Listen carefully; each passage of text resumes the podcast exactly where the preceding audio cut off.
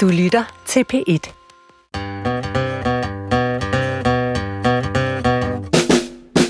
Du lytter til Vildt Naturligt på P1. Din værter er, Fuldstændig uovertrufne Vicky Knudsen. og fuldstændig eminente og overlegne Johan Olsen. Har du det godt, Johan? Ja, jeg har det godt. Hvad med dig? Er du okay? Øh, jeg har det dejligt, og især fordi vi skal snakke om noget, som jeg elsker i dag. Mhm. Nemlig evolution.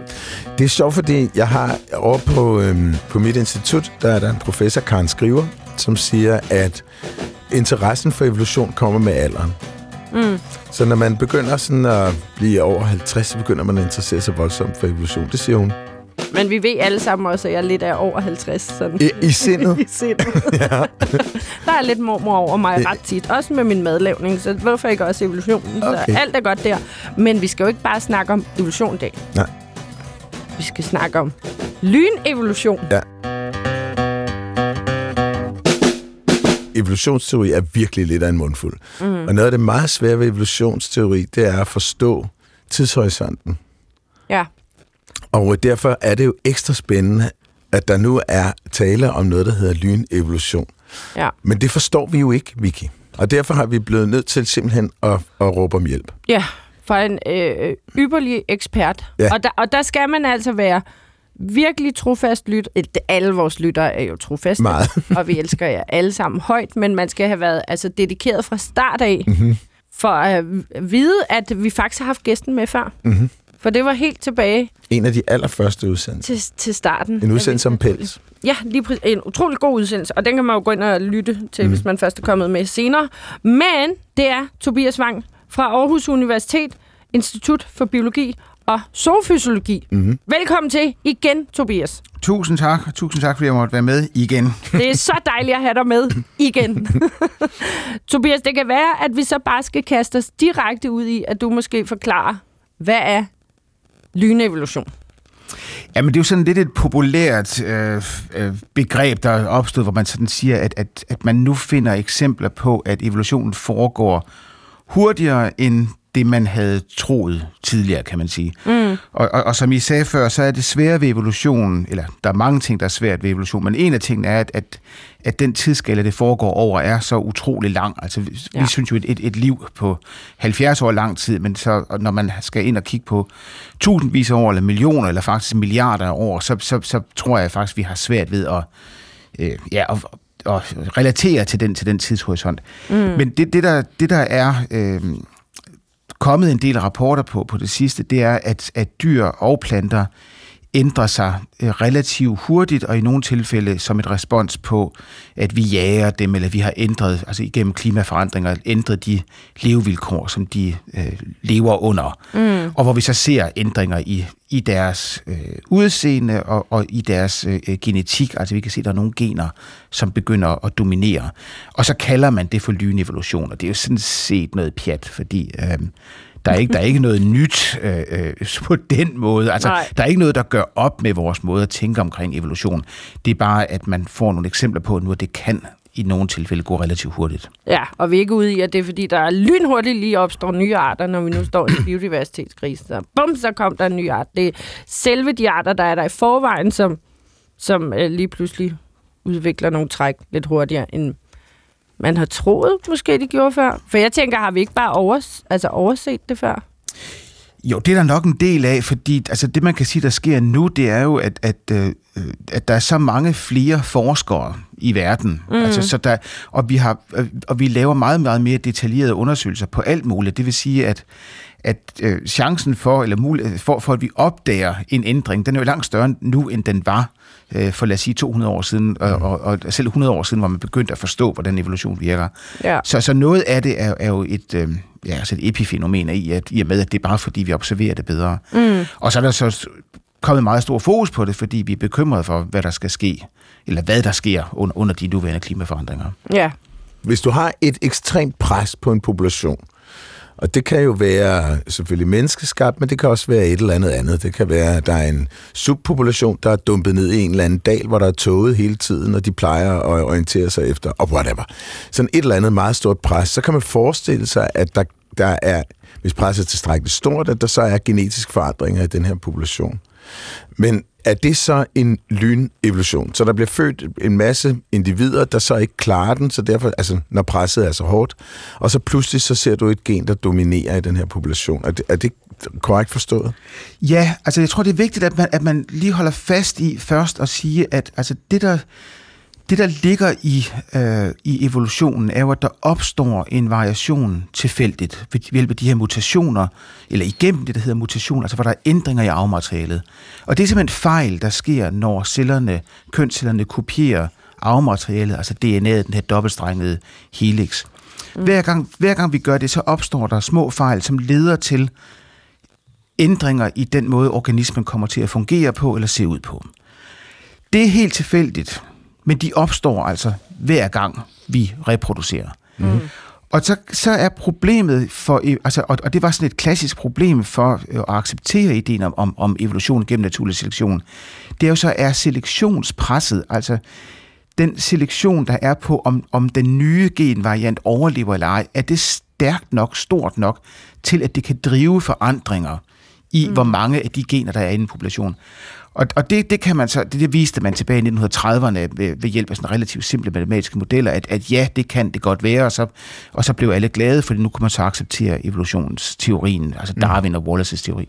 Mm. Så der vil det være sådan, at, at hvis der er et stort selektionspres, altså eksemplet med en, en, en dyreart, der dumper ned et eller andet sted, hvor, hvor det ikke plejer at være, så vil, hvis der opstår mutationer i den population, som gør det nemmere for de individer, der har mutationen, at overleve i det miljø, jamen så kan et stærkt selektionspres, hvis alle de andre dør for eksempel, ikke? Mm. Jamen, så vil det kun være dem, der har det, den mutation, der overlever, og så bliver den mutation jo nu det normale.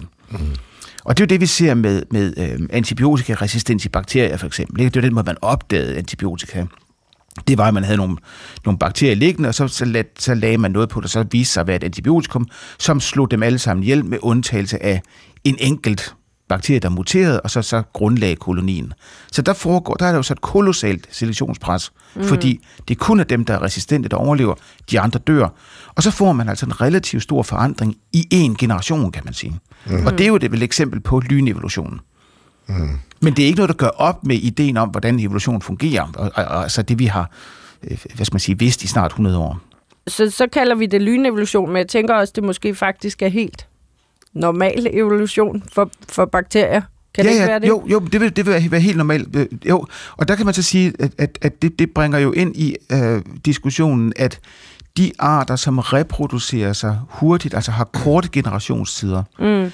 de vil mere, altså de vil undergå ændringerne hurtigere, fordi der sker, altså der, der har vi jo, at de nye mutationer bliver ført videre til den næste generation hurtigere end for de arter, hvor, hvor der måske, lad os sige, altså mennesket, hvor der går måske næsten 30 år i dag, mm. før man får den næste generation. Så vi udvikler os langsommere mm. i, i, i absolut tid end en bakterie, men hvis man tog det per generation, så, så, øh, øh, så, så kunne det være den samme rate, hvor med mutationerne opstår. Ja. Sådan en, en lynevolutions øh, begivenhed, det kunne for eksempel, jeg kan huske, vi, jeg tror også, jeg havde det med som nyhed, at, at det gik øh, ganske få tusind år, mener man i dag, fra at øh, mennesket kom til England, til det blev øh, lyst i huden, og, øh, og kunne tåle at drikke mælk. Og det var simpelthen et spørgsmål om, at presset på D-vitaminproduktionen var så hård, så, så øhm, de mennesker, der landede i England som nogle af de første, de, de, øh, de havde det virkelig skidt, fordi de ikke kunne producere D-vitamin, så det hård, pres var meget hårdt. Men kunne man så forestille sig, Tobias, at sådan en øh, begivenhed, hvor der er sådan et ekstrem pres, hvis det pres bliver lettet, er det så sådan, at, at populationen sådan skvulper tilbage til det, der var før? Hvis du har et pres øh, på en population, fordi de drikker Coca-Cola, alle sammen, og så, øh, og så foregår der øh, en selektion, og sådan at, at de individer, der er tilbage efter et stykke tid, de, det er dem, der kan tåle det. Og så øh, holder populationen pludselig op med at drikke cola, og så, øh, så kan det jo godt være, at den den gamle version i virkeligheden var bare langt mere effektiv, men at det var colas skyld, at den, den, den man pludselig udviklede en anden fenotype. Ja, jamen, altså, altså, altså, altså, et eksempel kunne være valerne, ikke? Uh-huh. Øh, altså, de, de, de var jo, det var jo pattedyr, der, der gik på land og havde ben, og de gik så tilbage til vandet mm. og har tabt benene. Mm. Altså, der, der er mange mutationer involveret i det, og der er mange gradvise forandringer. Men det er jo et eksempel på, at man går tilbage til en, altså en mere fiskelignende morfologi eller ydre, fordi det er en mere hensigtsmæssig måde at bevæge sig på i vand. Mm. Så, så det, er jo, det er jo et eksempel på, at man går tilbage mod en mere oprindelig form. Ja. Men det, men det er jo den lange, det lange seje træk, ikke? Den lange evolution. Altså i modsætning til lynevolutionen. Jo, men, der, men altså, hvis, altså, altså, hvis du tager cola-eksemplet, så kunne det jo så være, at, at, at lad os sige, at man, at, at man øh, som respons til at drikke en meget øh, sukkerrig øh, væske, altså indtager mange kulhydrater som, som fødekilde, mm-hmm. så kunne det være, at man, at man laver en mutation i nogle enzymer, der, der, der, der nedbryder sukker eller transporterer sukker henover mm-hmm. øh, tyndtarmen, hvad ved jeg. Ja. Det vil så have en fordel så længe man har en, en meget kulhydratrig kost.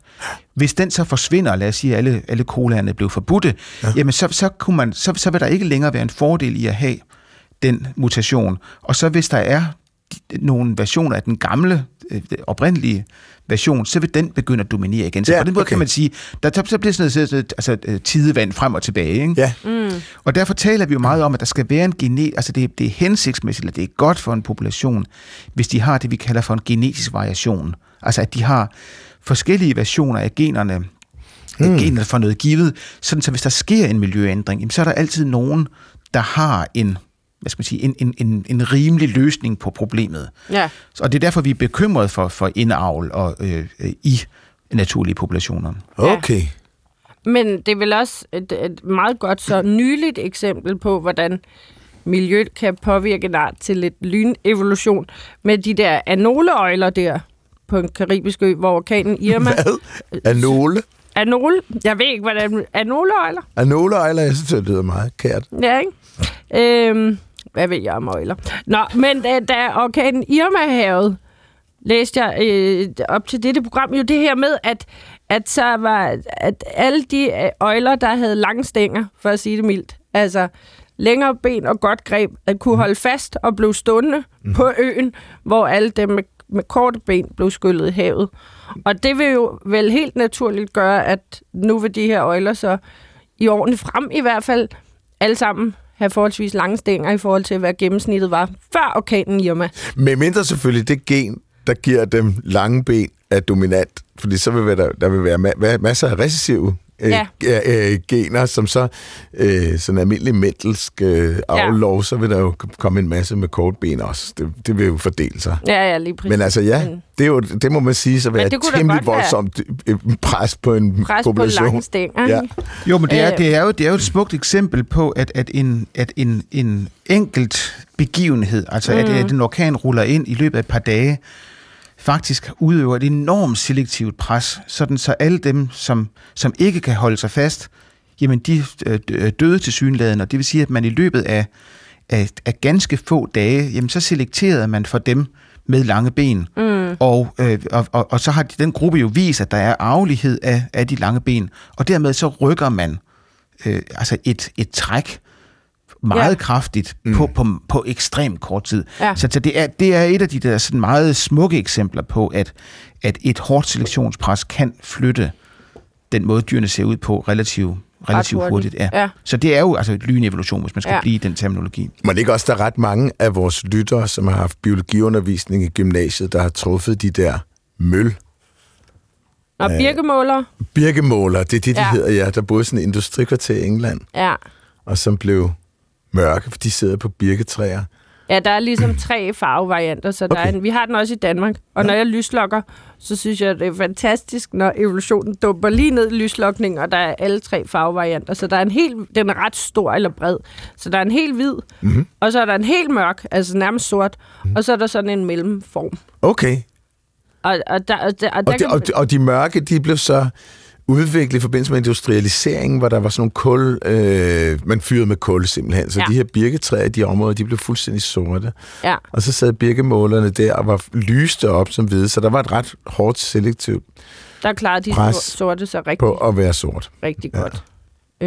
Øh. Det synes jeg bare, det er sådan helt tegn til. Ja, lige præcis. Det, men det er også, det, jeg tror endda, vi også har haft nævnt den før, fordi det er bare et rigtig klassisk Mm. biologilærer eksempel mm. på, øh, på evolution.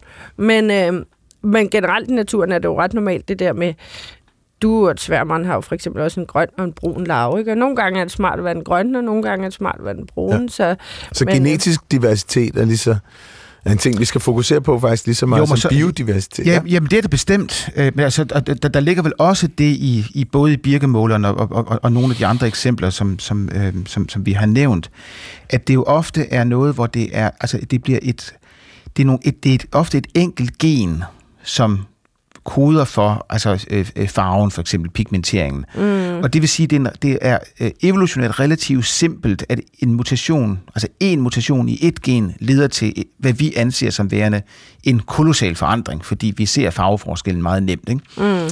Og, og, og så kommer det til at fremstå som en, som en stor evolutionær ændring, men hvis man ser på det genetisk, så er det egentlig bare nogle relativt øh, få små ændringer, der skal til. ja. Mm. Og det er jo det samme, hvis man ser sådan på altså racerne hos mennesker, så, så er det jo nogle meget små forskelle, der ligger i øh, de gener, der koder for, hvilken, hvilken hudfarve vi har, og hvilken, Ja.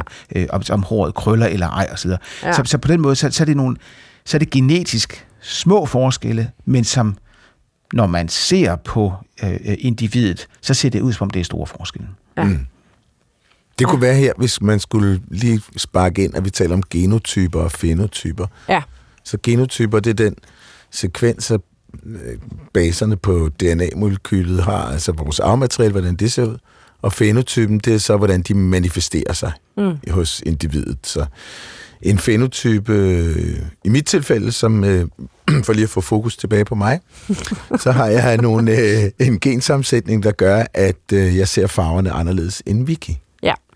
Og så, så det bliver så politisk ukorrekt kaldt farveblind, det er jeg jo så ikke. Men altså, det er, min, det er fenotypen. Mm. Det er, at min, mit farvesyn er anderledes end de flestes. Ja. Ja, ja og, og, og det, er en, altså, det er en vigtig adskillelse, den her genotype-fenotype, mm. øh, øh, fordi feno betyder at, at fremtræde på græsk, og det var, det var, den, det var den danske øh, genetiker Wilhelm Johansen, som, som, mm-hmm. som, som lavede øh, den her distinktion tilbage i 1911. Altså, hvor han, hvor han gør opmærksom på, at generne er det, vi bringer videre til den næste generation, men vi kan, altså få, vi kan, vi kan få generne til at fremtræde forskelligt. Og det kan være noget, der er miljøinduceret, mm-hmm. og så kan det være øh, øh, noget, som, som er et respons til, til det, vi selv laver. Altså, man kan sige, når vi, øh, når vi løfter vægte og får store muskler, så får vi en anden fenotype, men det er baseret på den samme genotype. Ja. Så hvis vi ikke løfter vægte, jamen, så, så bliver musklerne ikke større, eller de bliver faktisk mindre. Jo, ikke? Mm. Et andet klassisk øh, biologiundervisningseksempel er jo, nu har du nævnt Mendel, det var noget med nogle mm. ærter og fordeling, og 25 procent her, og 25 procent der, og 50 procent her. Men så er der jo Darwin, god gammel Darwin, mm. og hans finker på Galapagos, hvor at man jo antager, at der ligesom er én finke, der har udviklet sig til flere forskellige arter på en meget lille øgruppe. Mm. Er der nogen af jer, der kan huske, hvor lang tid det tog? Nej. Øhm, Jeg husker, som om det, er- det, altså det, det er nogle få hundredtusind år. Øh, altså det, så det, er, det, er, det er relativt hurtigt. Øh, og Så det er stadig hurtigt. ja, det er det. Ja. Øh, det er det. det der, der var så det morsomme der, ikke også, at, at når, da man så daterede, hvor gamle... Øh, ej, det må være lidt mere end nogle 100.000 år, det, men nogle, det er nogle få millioner år. Ja. Øh, da, da man daterede, hvor, hvor, hvornår den finke skulle være kommet ud, det kan man jo gøre ved, at man ser på, hvor mange mutationer, der foregår i de forskellige arter. Mm. Så, så bruger man det, der hedder the molecular clock, altså det, det molekylære ur, hvor man siger, at der opstår så mange mutationer så, altså med, en eller anden, med et eller andet interval, så kan man regne tilbage og sige, så må den være kommet derud for x millioner år siden. Mm. Så viste det sig, at det var før øerne opstod. Det, det var jo, men, men, ja, men det morsomme er jo, ja, men fordi der, der, så, så var nogen, der sad og grublede lidt. Men det, man så havde glemt, det er, at ø, øerne opstår jo hele tiden, fordi Ja. ja. det, det, er den her, altså det er de her to plader, der ligger og flytter fra hinanden. Ikke? Så det blev så bare forklaret med, at, at det var nogle andre øer, de kom ud på. Så, så det, altså, Ah. Så, så tal- det molekylære ur virkede, Ja, det gjorde det. men det var, det gjorde man havde lige glemt geologien. Ja, lige præcis, lige præcis. Nej, så det er, et rigtig- sjovt. ja, det er et fedt eksempel. Ja, ja, ja, ja, ja. Sjovt. Og der, jeg må have, der må have været et lettelsens suk, ikke, da man, da man Ja. tænkte, Ja, det tror jeg også. Det tror jeg, der har været. Jamen, det er jo ligesom den der med de der forstenede fodspor. Hvor var det henne? I det sydlige USA fandt man sådan nogle forstenede fodspor efter mennesker, og man prøvede at estimere, hvor gamle de der fodspor var. Det var simpelthen ment, de var i hvert fald over, var det, ikke, jeg kan huske, 8.000 år. Sådan. Så på et tidspunkt, da man gravede dem ud, så, så kom der en bakke, men fodsporene gik under bakken. Og derfor så kunne man sige, at det, det her bakke, det er sikkert det, vi ville kalde et bjerg i Danmark, ikke? Ja. at den var så blevet dannet for 23.000 år siden.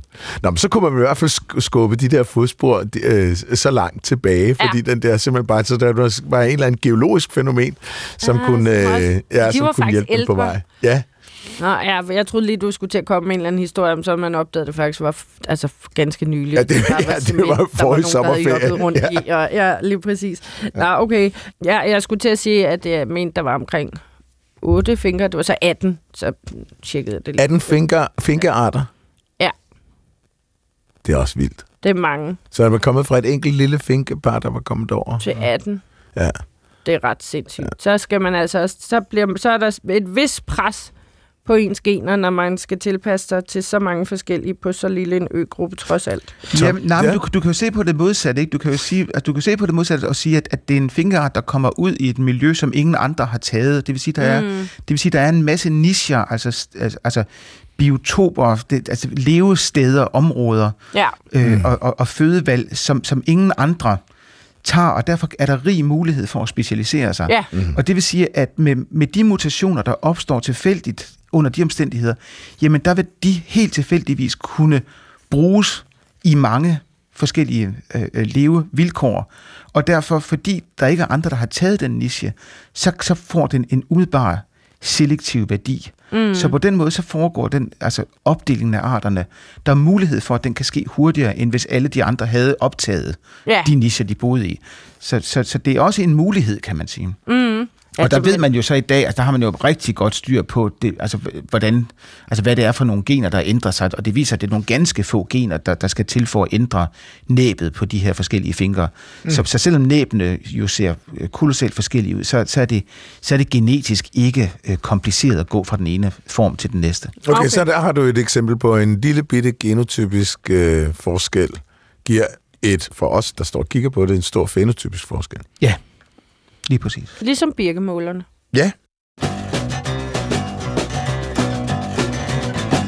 Et af de første, øh, hvor jeg ikke kendte begrebet lynevolution, men øh, forandringer hos øh, en art eller to, hvor jeg så nok bare har kaldt det hurtig tilpasning til øh, klimaforandringer. Det er jo grænsanger og munk, to meget almindelige ynglefugle i Danmark, også to meget almindelige trækfugle, hvor at jeg læste, at man ligesom havde fundet ud af, at de overvintrede længere og længere nordpå. Mm-hmm. I stedet for at flyve hele vejen til Afrika, så kunne man måske nøjes med Sydeuropa. Og grænsangeren, det er også meget almindeligt nu at se den i, altså, jamen, nærmest helt hen i november, er der stadig grænsanger, der kommer nordfra og skal videre sydpå, og det vil være meget sent for ikke så mange år siden. Så det er som om, de ændrer deres trækstrategi, mm-hmm. og har gjort det på ganske kort tid. Kan man kalde det lynevolution, Tobias? Øhm, det, det, det vil jeg jo kun kalde det, hvis man rent faktisk kan vise, at det er en, en genetisk ændring, Ja, der, der dikterer det. Der ved vi jo, at, at der, der er mange andre aspekter. Altså det, det er jo øh, også bare responser til temperatur og til fødetilgængelighed, Mhm. der, der vil diktere. øh, Så, så med mindre man har en, en genetisk øh, bestemmelse af, at det træk, fuglen laver, har ændret sig, ja. så, så vil jeg egentlig bare bruge det ord, som, som, så- hvor man så bruger fenotypisk plasticitet. Altså det vil sige, at man siger, at fenotypen er plastisk. Ja, Altså den kan ændre sig. ja. På et tidspunkt, så skulle jeg forklare min, øh, min søn, Osvald, om øh, evolutionsteori. Og det så jeg snakket meget om. Så sagde jeg også, ligesom du sagde her i starten, Tobias, at der er nogle tilfældige genetiske variationer. Og øh, de fleste af dem vil sikkert være enten ligegyldige eller negative, men nogle af dem vil så vise sig at være positive, og så får bla bla bla. Og så siger han, jamen, at, at han, han havde ellers indtryk af, at der ikke var så meget ude i naturen, der var tilfældigt. Og så øh, snakkede vi lidt om det, og så kom jeg til at tænke på, øhm, de her mutationer, der opstår i vores DNA. Der findes jo for eksempel et område på DNA, som koder for en del af det molekyl, vi kalder antistof. Og øh, antistof har i sådan et område, der er et hypervariabelt område, og det er derfor, vi har så mange forskellige antistoffer. Og det, det er sådan et område på DNA, der muterer hele tiden, så vi får en meget variable, en hel masse forskellige antistoffer. Og jeg tænker på, i, i evolutionær forbindelse, findes der eksempler på, at at man har, altså hvis en, en, en population kommer under voldsom pres, at mutationsraten så går op? Altså, Altså, det, om de kan styre det? Ja, altså det korte svar er nej, og så øh, efterfulgt af et, et lille måske. Mhm. altså, forstået på den måde, at øh, der, der er et meget klassisk forsøg, der, der, der blev lavet helt tilbage i 40'erne, hvor man, hvor man øh, netop hvor man havde op, altså, eller fundet øh, antibiotika og var begyndt at forstå det. Så kunne man prøve at kigge på, hvor mange, hvilke mutationer opstår der i bakteriestammer. Og der viste man, at, at, at mutationerne opstår fuldstændig ens og uafhængigt af, om der er antibiotika til stede eller ej. Mm-hmm. Det vil altså sige, at, at mutationerne er øh, fuldstændig tilfældige og har intet at gøre med det selektionstryk, som øh, individerne er pålagt. Mm-hmm. Og det er den måde, vi underviser i evolution stadigvæk.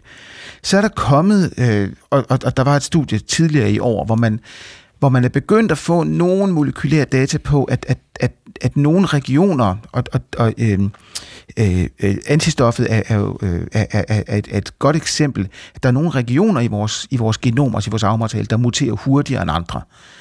Og, Kon- Konstant? Ja, altså sådan, ja, sådan, så de, sådan, så de, altså, der, der opstår altså flere mutationer i nogle dele end i andre. Og så er der nogle enkelte rapporter på, at, at, der, at der sker flere mutationer, når der er et selektionspres. Men det, altså, jeg har det lidt sådan, at det, det vil jeg altså se, øh, jeg vil se det gentaget nogle gange, før jeg se, tror jeg på tror det. det. Ja, sådan har jeg det nok. Øh, men altså, det, er jo, det duer jo ikke at være sådan en gammel sur mand, vel, som, som ikke tror på noget som helst nyt. Så, så, øh, øh, det, så jeg vil sige nej, men måske. Ikke? Ja. Den er også meget god lige at have i baghånden. Men Ja. måske. Jamen, det, sådan er det jo at forske, kan Jamen, man det sige. tænker man jeg bliver nødt nemlig, til at være konservativ, men åben. Men åben, ja, mm. lige præcis. Men, men det er jo noget af det, der er meget, meget svært at forstå med evolution. Det er jo det her, at det, at det er en fuldstændig tilfældig ændring, som så bliver selekteret på. Og så kommer det til at fremstå, når vi ser på evolution, som om, at man tilpasser sig med henblik på. Ikke? Ja, jo, altså, og så jo, får vi lige den der, præcis. det er jo det, man kalder for teleologi. Altså, vi lægger et formål ind i den måde, som øh, øh, evolutionen tilpasser sig på.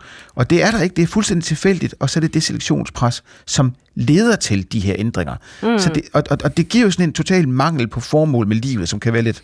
Altså, nogen har svært ved at forstå, så bliver man religiøs, og vi andre ser det bare som et carte blanche til at opføre, som vi har lyst til. Ikke? Ja, Tobias, det skal du passe på med. Jeg er helt kold, du. men jeg synes, men jeg synes faktisk, det er, det er virkelig sjovt, fordi det er en ting, som jeg har bemærket, at vi har meget svært ved os mennesker. Det der med at forestille os en proces, der ikke forud, altså der ikke ser fremad. Mm. Fordi det gør vi jo helt utrolig meget. Faktisk gør vi det så vidt jeg har forstået, på neurobiologerne hele tiden. Hele tiden forsøger vi at, at øhm, forudsige, hvad der sker lige om lidt. Og det er vores hjerne virkelig god til. Og det, Jo, det, men, jo, jo, men det gør vi jo som individ, og det Ja, er fint nok, ikke? Det er Ja. jo fint nok, at, at vores, vores meget store hjerne giver os mulighed for, baseret på de oplevelser og, og den, den information, vi har indsamlet, mm. og forudsige, hvordan verden ser ud. Sådan, så vi kommer jo så til øh, at undgå situationer, som kan være farlige, eller vi kan sætte os i situationer, som, som, som gør, at vi overlever bedre. Mm. Men, men, men, men du, det overleverer du jo ikke til dine børn, vel? Mm, nej. Ja, det gør vi jo så lidt, fordi vi, fordi vi jo så altså kulturelt overleverer. Mm. Så der kan man tale om, at vi også, altså der har vi, evolutionen er jo, er jo interessant der, fordi vi både giver noget til vores børn, der er det genetiske materiale, men så giver vi dem jo også en masse kultur.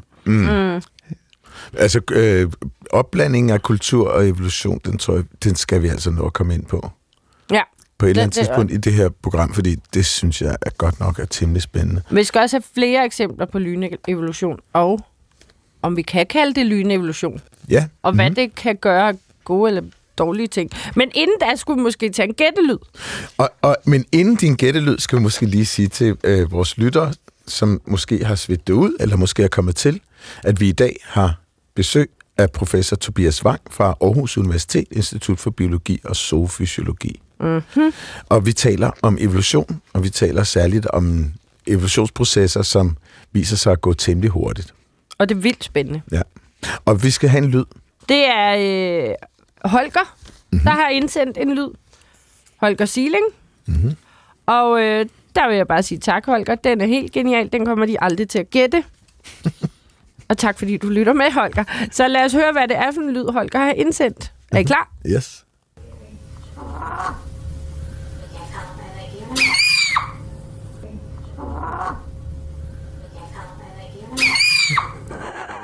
Ej, okay. Sådan må man ikke behandle et dyr. Ja. Det, kan- det kan jeg sgu ikke lide. Nej, det går jo lige skal have lidt tid. ja. Ja, ja men I kan få det til sidst i programmet. Så, jeg vil ikke engang kunne sige, hvilken dyregruppe jeg tænkte, det var. nej. Den er helt væk. Nå, men så har jeg en kort nyhed. Uh, hvor spændende. Ja, ja. Fra videnskabens verden. Den er virkelig spændende, den her, og jeg har glædet mig til at læse den op, både for dig og Tobias, fordi jeg tror, I begge to vil synes, den er ret sjov. Der findes en ret velkendt parasit, en protozoo, der hedder Toxoplasma gondii. Gondi. Gondii, ja, det hedder den til efternavn. Ja. Øh, det er den, der kan give øh, toxoplasmose, som er sådan en sygdom, man advarer gravid imod, fordi det kan skade det ufødte barn. Ah. Øh, særligt folk, der har katte, skal passe på, øh, da katten er parasittens vigtigste værtsorganisme. Oocytter, som er en del af den her parasits livscyklus, bliver udskilt i kattens lort og findes derfor i kattens omgivelser, når et eller andet endotermt dyr, altså sådan et, øh, hvad hedder det, sådan noget, Altså varmblodet. varmblodet, tak, Og er det er derfor, gravide ikke må skifte kattebakker? ja, Ah. Når et, et eller andet endotermt øh, varmblodet dyr så har fået Toxoplasma gondii ind i sig gennem munden, Ja. øh, så bevæger de sig ud i kroppen, hvor de kan danne cyster i muskelvæv og i hjernen. Nå. Hvis værtsorganismen bliver gravid, så kan toxo- Toxoplasma gondii også invadere fosteret, som, hvis det overlever, er inficeret af parasitten og altså bærer den videre. Man mener, at en tredjedel af jordens befolkning er inficeret med Toxoplasma gondii. Hold da op. Ja, ja. Forskere fra Yellowstone, Yellowstone Wolf Project øh, i Wyoming og University of Montana i USA har lavet et virkelig imponerende studie over Toxoplasma gondii-infektioner hos vilde ulve. De bliver inficeret via den lokale puma. De har så korreleret infektion med ulvenes adfærd. Det Nå. er der kommet et stærkt overraskende resultat ud af. De har undersøgt blodprøver for 229 ulve. Ja. De her ulve har været fuldt hele deres liv af biologer, ikke? Mm-hmm. Det vil sige, at hver enkelt individs livsforløb er kendt i relativt detaljeret grad. Så blodprøverne afslørede, om ulvene var inficeret med toxoplasma. Det viser sig så, at ulve, der har parasitten i sig, hold nu fast i to, dem, der har parasitten i sig, er 11 gange mere tilbøjelige til at forlade flokken og etablere et nyt ulvekobbel. Ydermere er ulve, der har parasitten i sig, 49 gange mere tilbøjelig til at udgøre ulvekoblets leder. Nej, Jo, og 49 gange, det er alligevel noget. det er meget. Gnavere, der bliver inficeret med Toxoplasma gondii, bliver tilsvarende mere modige og mindre ængstlige, hvis der er katte i nærheden. Det giver jo mening. Parasitten skal gerne over i en kat for at fuldføre sin reproduktionscyklus. Ja, ja. Men hos ulvene er fænomenets årsag en lille smule mere kryptisk at finde frem til. Mm-hmm. Det kan jo være et tilfælde, men der har engang øh, levet nogle ordentlige basser af nogle løver i det her område. Nå. Altså sådan noget, hvad hedder sådan noget, megafauna. Ja. De uddøde for cirka 11.000 år siden. De kunne i princippet på grund af størrelsen have nedlagt og spist ulve. Men om det er derfor, parasitten har den effekt, for det er jo et kattedyr, ikke også? Ja. øh, den effekt i ulve, eller om det er en økologisk bivirkning, det er altså så ikke rigtigt til at vide. Ej, hvor er det spændende. Og så kommer spørgsmålet jo, Tobias og Vicky. Hvad med jer? Hvem er I egentlig? Skyldes jeres personlighed, jeres livsvalg, jeres fysiske og mentale velbefindende noget, der dybest set er jer? Eller er det parasitter, mikrobiomsammensætningen i jeres tarme, eller på jeres hud? Eller de tusindvis af virusinfektioner, vi render rundt med, men som man ikke rigtig mærker noget til? Det er en lidt skræmmende tanke, ikke? Vi er alle sammen vi, hvad hedder sådan noget, parasit-zombier. Ja. Mm. Er det ikke meget vild historie, Tobias? Jo, jeg synes, den er fantastisk, og, og, og, og, og, og vi kender det jo fra, fra insekter, som, hvor insektlarver bliver, bliver inficeret, så sætter mm. de sig op og bliver spist, og dermed viderefører den infektion, øh, og sådan, så de bliver spist af fugle, og, og så, Ja. øh, så, så, så, og der har jo været de her historier om, nu kan jeg ikke huske, hvad den hedder, den infektion hos mennesker, men altså, at, at, at, at dem, der er i trafikuheld, som jo så er et udtryk for øh, risk-taking behavior, mm. altså at man, at man t- tager høj, høj risiko mm-hmm. i sin adfærd, lidt det samme, som, som du fortæller om her, at der er en, en, en prævalens med, at man er inficeret af og nu kan jeg ikke huske, hvad det er, om det er en bakterie eller hvad det er, men det er også, men, altså, men altså, i princippet... Hvad, Tobias? Det har jeg slet ikke hørt jo, om. Jo, jo, jo, den, den kører sådan en gang imellem, øh, og, og, øh, og, og jeg tror, de fleste øh, ryster okay. på hovedet af den, men altså, det, det, har, det er sådan en, en, en historie, der kører med, med, med, med noget evidens i det mindste.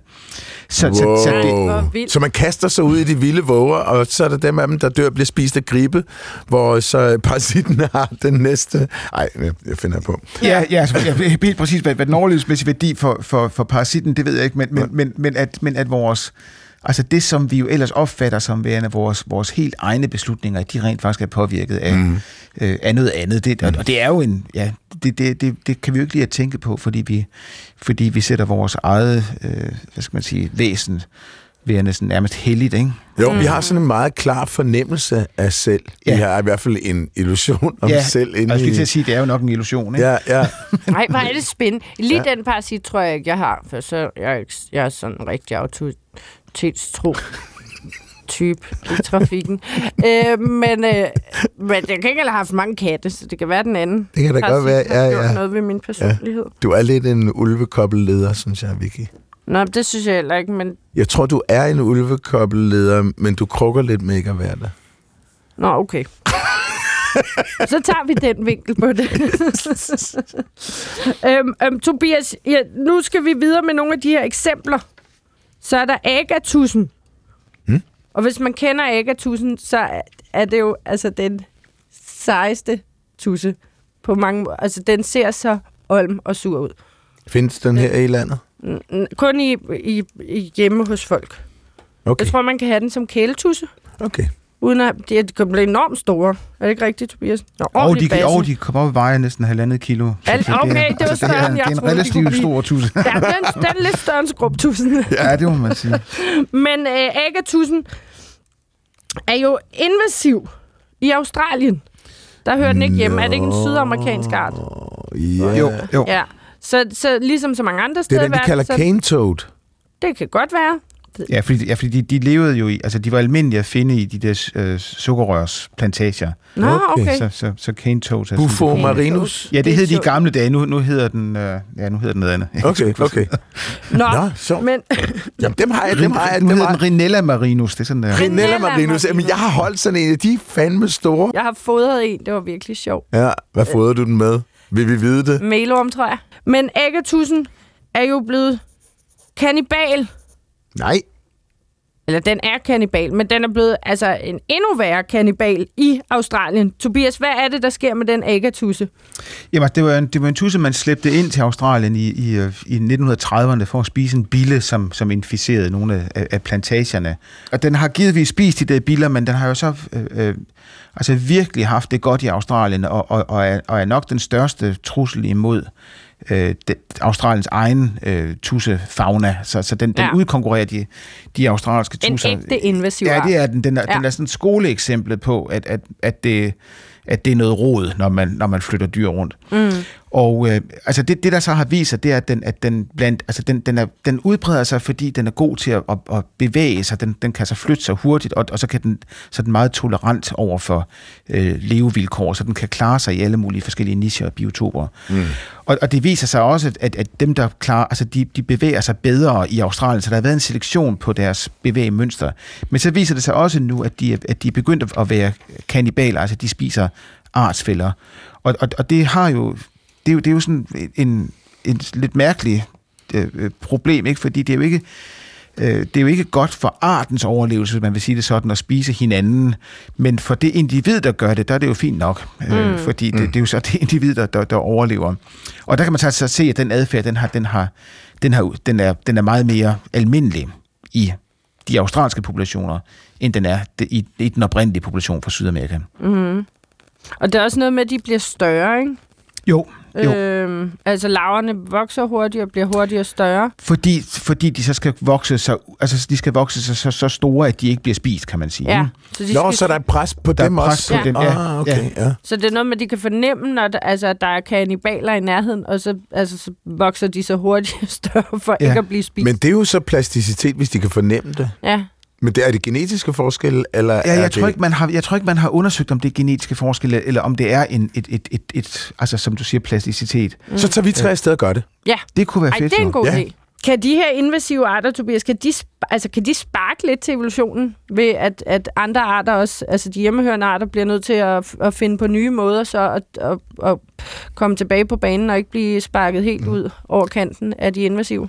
Jamen, altså, man kan i hvert fald sige, at det, de vil gøre, det er, at de vil ændre den konkurrence, der er inden for en, for en niche, sådan, så det vil være andre mutationer, som i den oprindelige art vil kunne gøre overlevelsen øh, større. Altså, det, det er en lidt kompliceret måde at sige på, at, at det, man gør, det er, at man ændrer de konkurrencekår, mm. som, som, som var der tidligere. Og det vil sige, hvis der opstår de her tilfældige mutationer i den oprindelige øh, art, eller oprindelige population, sådan så de nu kan udkonkurrere den invasive art, jamen så er det jo, så er det jo den, der den, der øh, øh, overlever, kan man sige, på, på bekostning af den anden. Mm. Altså, det er ikke noget med, at den sparker til evolutionen, forstået på den måde, at, at, de, at de oprindelige planter siger, siger til sig selv, nu må vi hellere udvikle et, et, et givet træk. Mm.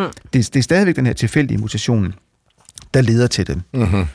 Så på et eller andet tidspunkt kan det være, at de faktisk finder et niveau, hvor både den invasive og de hjemmehørende...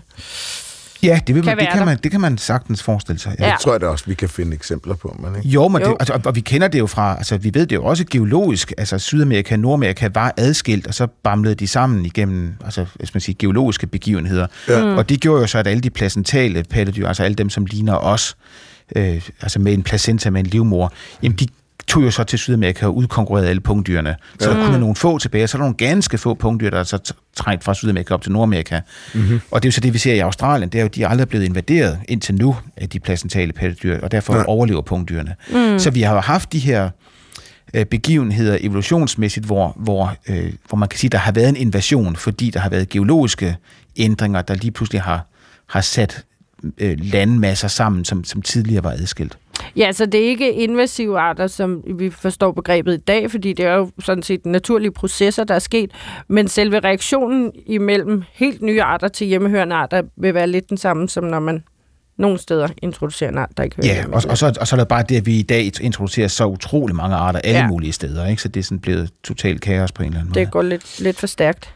Der er også det der eksempel med... Sådan et eksempel, som da, da, da jeg læste, så tænkte jeg, ah, det, det, det tror jeg simpelthen ikke på. Også fordi jeg er også konservativ.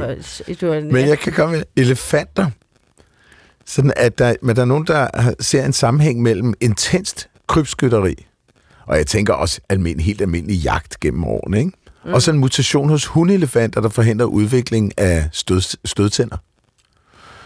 Så der er forskere fra Princeton University, som nævner det som eksempel på, at evolution kan foregå meget, meget hurtigt, hvis der sker drastiske ændringer i miljøet, som en art må tilpasse sig. Det var et citat. Men, men der tænker jeg også, jamen, hvor længe har man jagtet elefanter for at få billiardkugler og elfenbensfigurer ud af det? Ja, det er jo måske et par hundrede år, men... Jo, men der skal du til, altså det, det, det, det er faktisk, altså jeg synes, det er et rigtig flot og, og interessant eksempel på, øh, at, at at der, at der kan ske en, en, en relativt stor ændring øh, øh, hurtigt. Men det, det, generationstiden er jo en enorm Den er lang. Hvordan enormt kan det lang, ja. overhovedet foregå? Det der? Jamen, Jeg det er jo synes, så, det, det, jamen det, altså, øh, det, det må jo, for det første må det have en relativt øh, simpel genetisk øh, baggrund, mm. og, og de har lavet lidt genetik på det, øh, jeg tror det var publiceret i Science, øh, og så, så, så der, der skal ikke så store genetiske ændringer til. Men, men det er jo også fordi, at der er et meget, meget stort selektionstryk. Altså, mm. der bliver virkelig jagtet mange elefanter, selv i nationalparkerne. Mm-hmm. Så, øhm, så, så det, det er et samspil imellem noget, noget simpel genetik, kan man sige, altså der skal få ændringer til, og så skal der være øh, et, et, et højt selektionspres, hvilket der jo virkelig er. Mm. Og så er der givetvis også en relativt lille populationsstørrelse, det vil sige, at, at sådan en ny mutation har altså mulighed Ja. for at Mm. øhm, brede sig meget og brede sig relativt effektivt. hurtigt, ja. ja, ja, ja. så, så, så, så det er jo et eksempel på, at, at ja, øh, ændringer, øh, store ændringer, eller hvad vi opfatter som store ændringer, kan foregå hurtigt. Ja. Men det er jo lidt det samme, og så alligevel ikke det samme med a bird, a bighorn sheep, Hvad, hvad siger du? siger øh, Albertas langhornsfor. jeg ved ikke, hvad de hedder på dansk. Men at de også på grund af, af, af trofæjagt øh, har fået mindre horn over tiden. Men de er jo så ikke forsvundet, de er bare blevet mindre, hvilket jo også giver rigtig god mening for forne, fordi mm. skal der ikke Altså, man vil jo Så de gerne bliver jagtet overleve for- og føre sine gener videre. De ikke? bliver For jagtet for hornene. De bliver jagtet for hornene. Og så har de fået mindre horn over tid. Mm. Det, hvad. Så dem med mindst horn, der er fobi? hjernesangen venter til, der kommer en større. Altså, det må normalt, tænker jeg, være noget seksuel selektion med sådan nogle store Ja. horn, og de skal jo også slås med hinanden og sådan Ja. noget. Men der er jo så også større chance for at overleve, hvis man har mindre horn, ikke? Så det er også, uha, det er Ja. lige, hvad der, hvad der er bedst at vælge her. Men det vil jo så være sådan et eksempel, Tobias, på, at, at øh, hvis selektionspresset pludselig forsvinder, det vil sige, at folk holder op med at skyde de her øh, for hornene, og så vil de vokse så store igen. Ja, det må man formode, ikke? Fordi, mm. fordi hvis det er, øh, altså, og det, hvilket det jo givetvis er, altså et, et, et, et, øh, et, øh, et træk, der bliver selekteret for igennem, altså seksuel selektion, sådan mm. så, så, så hunderne kan lide hannerne med de store horn, Ja. så, så, så, så vil den øh, selektion jo givetvis stadigvæk ligge der. Mm. Og det vil sige, så snart vi så fjerner vores kunstige selektionspres, nemlig at skyde dem med de store horn, jamen så, så, vil, det, så, vil, det, så vil det gå tilbage. Mm. Det, det, så det er faktisk et eksempel på noget af det, vi snakker om tidligt i udsendelsen, hvor man godt, hvor man sagtens kunne forestille sig, at man reetablerer den gamle mm. balance. Ja. Du kan tage det med vores, øh, altså med alle vores husdyr. Det, det, er jo, det er jo også lynevolution på en eller anden måde. Ikke? Altså, vi, har, altså, øh, vi har taget ulve ind øh, og, og lavet dem til hunde. Øh, vi har øh, øh, køer, som, som vi jo nu har lavet til sådan nogle malkemaskiner. Der har vi jo så lagt et enormt selektionspres på dyrene, sådan så de bliver tamme, og at de yder det til os, som vi gerne vil have. Altså, det er jo foregået inden for, for nogle få tusind år. Ja. Mm-hmm. Og de kyllinger, altså de øh, øh, høns, vi har, de, de vokser jo vanvittigt hurtigt i dag, Ja. og giver øh, store øh, brystmuskler, fordi det er dem, vi godt kan lide at spise. Ikke? Og Ja. så, og så, øh, så, så, så der er jo masser af eksempler på, hvordan vi kan øh, lave et kunstigt selektionspres, Ja. men som jo er ekstremt hårdt, fordi vi kun lader dem med de ønskede... Øh, den, den ønskede fenotype, altså de, de, de ønskede egenskaber, overleve. Ja, ja, og, og, og så kommer der jo så alle de lidelser, dyrene så kan få deraf, ikke? Med så et sårene og andet fødderne problem, for ja. kyllingerne, Ja. fordi de jo så lige pludselig får tunge til dem selv, og ja. brækkede knogler, fordi æggene er for store. Så, så, så der kan man godt se, at evolutionen måske på en eller anden måde altså går for stærkt.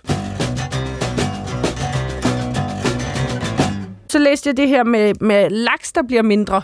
Så er der også mindre mad til dem, der spiser laksene. Og så har de ikke nok mad, så kan de ikke opfostre unger. Og så lige pludselig kan man på en eller anden måde få et kollaps i et økosystem. Hvis... Ja, altså man får sådan en kaskade af begivenheder, ikke? Ja. At Altså, som, som vi jo kender øh, øh, ja, netop fra mange øh, økologiske katastrofer, at man fjerner en, en art, eller øh, en sådan central art, som så lige pludselig har alle mulige virkninger på, på, på masser af andre arter, og så, ja, og så kollapser økosystemet. Ja.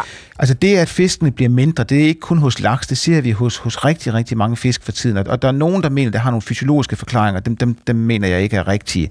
Altså meget af det er, at, at, vi har, at vi har fisket de store individer. Så vi har lavet et selektionstryk, hvor de store individer, jamen, de bliver fanget og spist, og det, det, vi vil gerne have store fisk på, på tallerkenen. Og så bliver, så bliver de kønsmodne tidligere, altså, og, og mens de er mindre, og der bliver dybest set selekteret for at, at være mindre. Så, så, så det, det ser vi meget af øh, blandt, altså hos, hos fisk er det, er det ekstremt mm. veldokumenteret. Så, øh, så, så ja, altså der, der foregår rigtig mange af de her ændringer for tiden, og, og, øh, og altså ikke for at, at lyde som sådan en afslutning på en BBC-film, men altså det, det, det, det, det er jo sådan lidt trist, ikke? Altså vi, det er virkelig store øh, øh, forandringer, vi laver for tiden, og, og, og det man kan være, være bekymret for, det er, at vi har slet ikke set øh, ramifikationerne af det, der sker lige nu. Altså der vil være nogle forsinkede effekter, som vi først ser resultatet af om altså, øh, øh, mange, mange år. Så, så vi er nok inde i sådan et, et, øh, et, et langsomt kollaps, fordi mm. vi ændrer så mange øh, selektionsparametre, som vi gør hele tiden. Og der tror jeg altså, det er vigtigt, når man taler om lynevolutioner, når man øh, altså bruger øh, elefantens stødtænder osv. som eksempler på, at det kan gå hurtigt. Det er ikke noget, vi skal feste lid til, at naturen bare klarer sig. Mm. Øh, fordi altså det, naturen er så presset øh, verden over. Altså det er jo ikke bare i Danmark, hvor, hvor altså i Danmark har vi et par procent naturlige områder tilbage, men altså nu er vi begyndt at arbejde en del i Sydafrika, og altså selvom der er store nationalparker, så er det jo store, store dele af det sydlige Afrika, som, som, jo, som jo ikke længere har al, almindelige dyr øh, gående rundt. Altså, så, så der er jo ikke, altså naturen er presset over hele verden over, ikke? Mm-hmm. Det næste skridt ser jo ud til at være, at vi selv øh, orkestrerer vores øh, genotype. Der er jo ret mange tendenser for tiden. Vi har kigget på CRISPR-Cas9-teknologien, hvor man kan gå ind og ændre gensammensætningen. Øhm, det er der ret gode muligheder for at gøre, hvis man for eksempel øh, har en eller anden genetisk sygdom, så kan man måske tage et æg ud. Øh, altså som kvinde, så kan man måske tage et æg ud, og så kan man ændre gensammensætning i ægget, så den her genetiske sygdom ikke manifesterer sig hos afkommet. Og jeg hørte også nogen, som ville øh, forsøge at redde frøerne. Der er jo er en, der er en global øh, frøkatastrofe for tiden. Der er en svamp, der slår frøer ihjel. Øhm, øh, øh, ikke noget menneskeskabt, så vidt vides, men det er altså et problem, og så er der så forskere, som mener, at man skal gå ud og give de her frøer en eller anden form for genetisk resistens. Det vil sige, at man også begynder måske, i hvert fald overveje, det er ikke sket, men overveje at orkestrere evolution hos andre arter. Tror du, det er den næste form for lynevolution, der, øh, der opstår, og hvad tror du konsekvenserne af det kan være? Jamen altså, hvis vi nu tager mennesket først, og ligesom holder den diskussion adskilt fra dyrene, så kan vi tage den bagefter. Altså, så, så kan man jo sige, at, at at vi jo netop nu ja, står i en situation, hvor vi, hvor vi påvirker vores egen genetik, eller kan gøre det. Øh, nu, nu, jeg har selv en, en, en datter med en, øh, en, en arvelig sygdom, fordi min kone og jeg bærer på et, et vigende gen for en, for en, for en sådan muskellidelse, altså der giver mm-hmm. muskelsvind. Ikke? Mm-hmm. Og, øh, og, og, og der må jeg jo sige, altså, øh, jeg er ikke i tvivl om, at jeg synes, at, at, at, at, at det at gå ind og lave en genetisk manipulation for at forbedre tilstandene hos en, en patient i det her tilfælde. Mm-hmm. Altså, I'm all for it, ikke også? Og jeg synes, mm-hmm. det, det, det, selvfølgelig skal vi gøre det. Skal vi så gå ind og udrydde de øh, sygdomme øh, genetisk, altså hvis man nu sørger for, at, at den aldrig bliver ført videre, sådan så vi altså reparerer alle vores sygdomsgener. Altså vi vil jo slippe for rigtig meget lidelse. Mm. Men, men altså, der ligger jo et, et, øh, altså, der ligger et etisk dilemma i, hvor, hvor, hvornår er en lidelse så stor, at vi vil ændre den genetiske leje. Mm. Og, og, og, og det, bliver, det er jo nemt med de der svære sygdomme, hvor man dør af dem, eller hvor man sidder i rullestol, eller hvad ved jeg. Men øh, hvad, hvad, hvad gør man, øh, øh, hvis det er bare fordi, man ikke vil have rødhårede børn? Ikke? Hvis man nu skal mm. bare sådan karikere det lidt. Mm. Men der er ingen tvivl om, at, at, at vi står med de muligheder, og, og, og, og det øh, vil blive et, større og større diskussionsemne øh, i, øh, øh, i altså verden over, altså måske mm. særligt den vestlige verden, hvor vi har råd til det. Og det er, jeg synes, det er, det er spændende, og jeg synes, det er vigtigt. Og der bliver, det bliver diskuteret alt, alt for lidt. Men mm. ja, man kan sige, at vi går nu ind og er herre over evolutionen selv. Og der vil jo være lynevolution, ikke? fordi der kan vi jo simpelthen altså, ændre vores genotype. Øh, fundamentalt. Mm. Og øh, øh, der, der vil være kulturelle forskelle i, om man synes, at man skal gøre det eller ej. Ja. Mm. Man kan sige, at den store diskussion ligger i, og hvis man ændrer arvematerialet, altså en ting er at reparere øh, det DNA, man har i kroppen, sådan, så man ikke, sådan, så sygdommen ikke slår ud, eller at man altså, øh, bekæmper sygdommen, kan man mm-hmm. sige. Det, det andet, det er jo et større problem, hvis man går ind og ændrer det arvemateriale, som er i kønscellerne, altså som videreføres til næste generation, fordi så har man jo lavet en evolutionær ændring. Ja. Og, og, og det, det er vigtigt at adskille de to. Øh, ja. Men så jeg det, tror, det, det første kalder vi en somatisk ja. ændring, ikke? Altså, jo. hvor man går ind i de celler, der er der allerede. Det har man gjort på patienter, så et meget fint billede af en lille pige, der stod og smilede til kameraet. Og det var, fordi hun havde komme til at gå simpelthen ja. øh, på grund af en genetisk manipulation, ja. men somatisk. Så hendes kønsceller er stadigvæk, øh, kan stadigvæk videregive den her Ja, så kan man jo ja. så bare sortere hendes æg, når hun ønsker at være mor, og så, så kan man sige, så klarer man det på en, på en næsten naturlig måde. Ikke? Altså, mm. Men altså, vi gør det, man kan sige, vi har jo gjort det i lang tid med, med Down-syndrom for eksempel. Det mm. har vi jo mm. selekteret meget kraftigt imod. Ikke? Mm. Så der fødes jo næsten ingen øh, Down-syndrom-børn længere. Mm. Øh, og og er, det, er, det, øh, er det godt eller skidt? Altså, det, det, er, det, er, mm. det er del med en svær etisk mm. diskussion. Ikke? Ja. Det, det er det virkelig. Ja. Med hensyn til dyrene, hvis vi går ud og gør det, altså det er jo, øh, altså i, man kan godt forstå, at, at det er en, en besnærende tanke, at man går ud og laver i princippet resistens hos frøerne for den her svamp, ikke? som jo er, mm. altså den tror jo øh, amfibiebestandene alle vejen, ikke? og det er jo en sygdom, mm. som vi har, vi har, bredt, vi har udbredt den. Har vi det? det er ja, også. Jo, jeg troede ja. ikke, vi havde skylden oh, det tror jeg, det er ret. Det, man, ja, desværre tror jeg nok, mm. at vi... Oh. Men, men øh, det var ikke mig. Nej. Okay. Nej. øh, nej, nej det, er, altså, det er faktisk, fordi man har brugt den her øh, frø, der hedder Xenopus, den har man brugt rigtig meget i, i, i forskningslaboratorier, og det er givetvis forskningslaboratorierne, der, der har, der har spredt nej, det. så var det mig alligevel. det var dig. Ja, det er lidt trist, ikke? Men, men øh, øh, Altså, jeg, jeg synes, det er svært, hvornår man skal gå ind og lave genetiske manipulationer der, ikke? Fordi, mm. øh, også fordi vi kan ikke overskue Øh, altså, vi har svært ved at overskue, hvad det har af konsekvenser. Ja. På samme måde som når, når man tager Agatus og putter den ind til Australien, så har det lige pludselig en, en, en ikke tils, øh, tilsigtet effekt. Og der må man sige, der ved vi, vi ved så forbavsende lidt om relationen imellem genotype og fenotype, at ideen om, at vi ændrer et gen og ændrer en funktion, mm. det er forfærdeligt naivt. Altså vi mm. ofte så, for, så ændrer vi mange andre funktioner, mm. og, vi, og vi, vi, vi, vi er simpelthen ikke dygtige nok endnu til, til mm. at forudsige det. Mm. Så, så man skal dele med at tage en dyb indånding, inden man gør det. Ja. Det, det må være, det bliver jo nok desværre den afsluttende bemærkning. Ja. Tag en dyb indånding, inden vi begynder at tage drastiske beslutninger. ja, lige præcis. Ja. Tusind tak til professor Tobias Wang fra Aarhus Universitet for at være med i dag og øh, fortælle os om evolution i to tempi, lynevolution og altså evolutionære processer. Tak for invitationen. Øh, men du føler ikke, vi mangler noget, Johan? Gud, lyden! Nej, Holgers lyd. Ja, Ja, vil Okay. I lige have den igen? ja, ja meget gerne.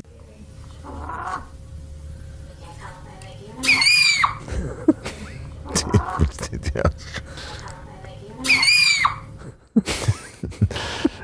Nå, har I nogle bud? Jeg tror, det er en frø, der kvækker og en fugl, der svarer. okay. Sådan. et, øh, et venskab i naturen ja. Er sjældent at set. Jeg tror, det er et næbdyr. Øh, Tobias var tættest på. Mm-hmm. på den. Det er en, øh, en høne, der nyser. En høne, der nyser. Man kan godt høre sådan lidt gok over det i starten. Ja. Og så tju, siger den så. Det er en virkelig sød video. Nej, nej, nej. Så tusind tak for den, Holger. Du har lyttet til Vildt Naturligt med Vicky Knudsen Og Johan Olsen. og Tobias Og Vang. Carsten Nielsen om bagved. Og Gunnar var også i studiet. Det været et, et større menageri. Ja. Og man kan også skrive ind til Vildt Naturligt. Vildt naturligt snablag dr.dk. Jeg tror snart, jeg kan blive beatboxer. Nej, det kunne være en fin ting, ja. Boom, chicka, boom. Bum, chicka, bum.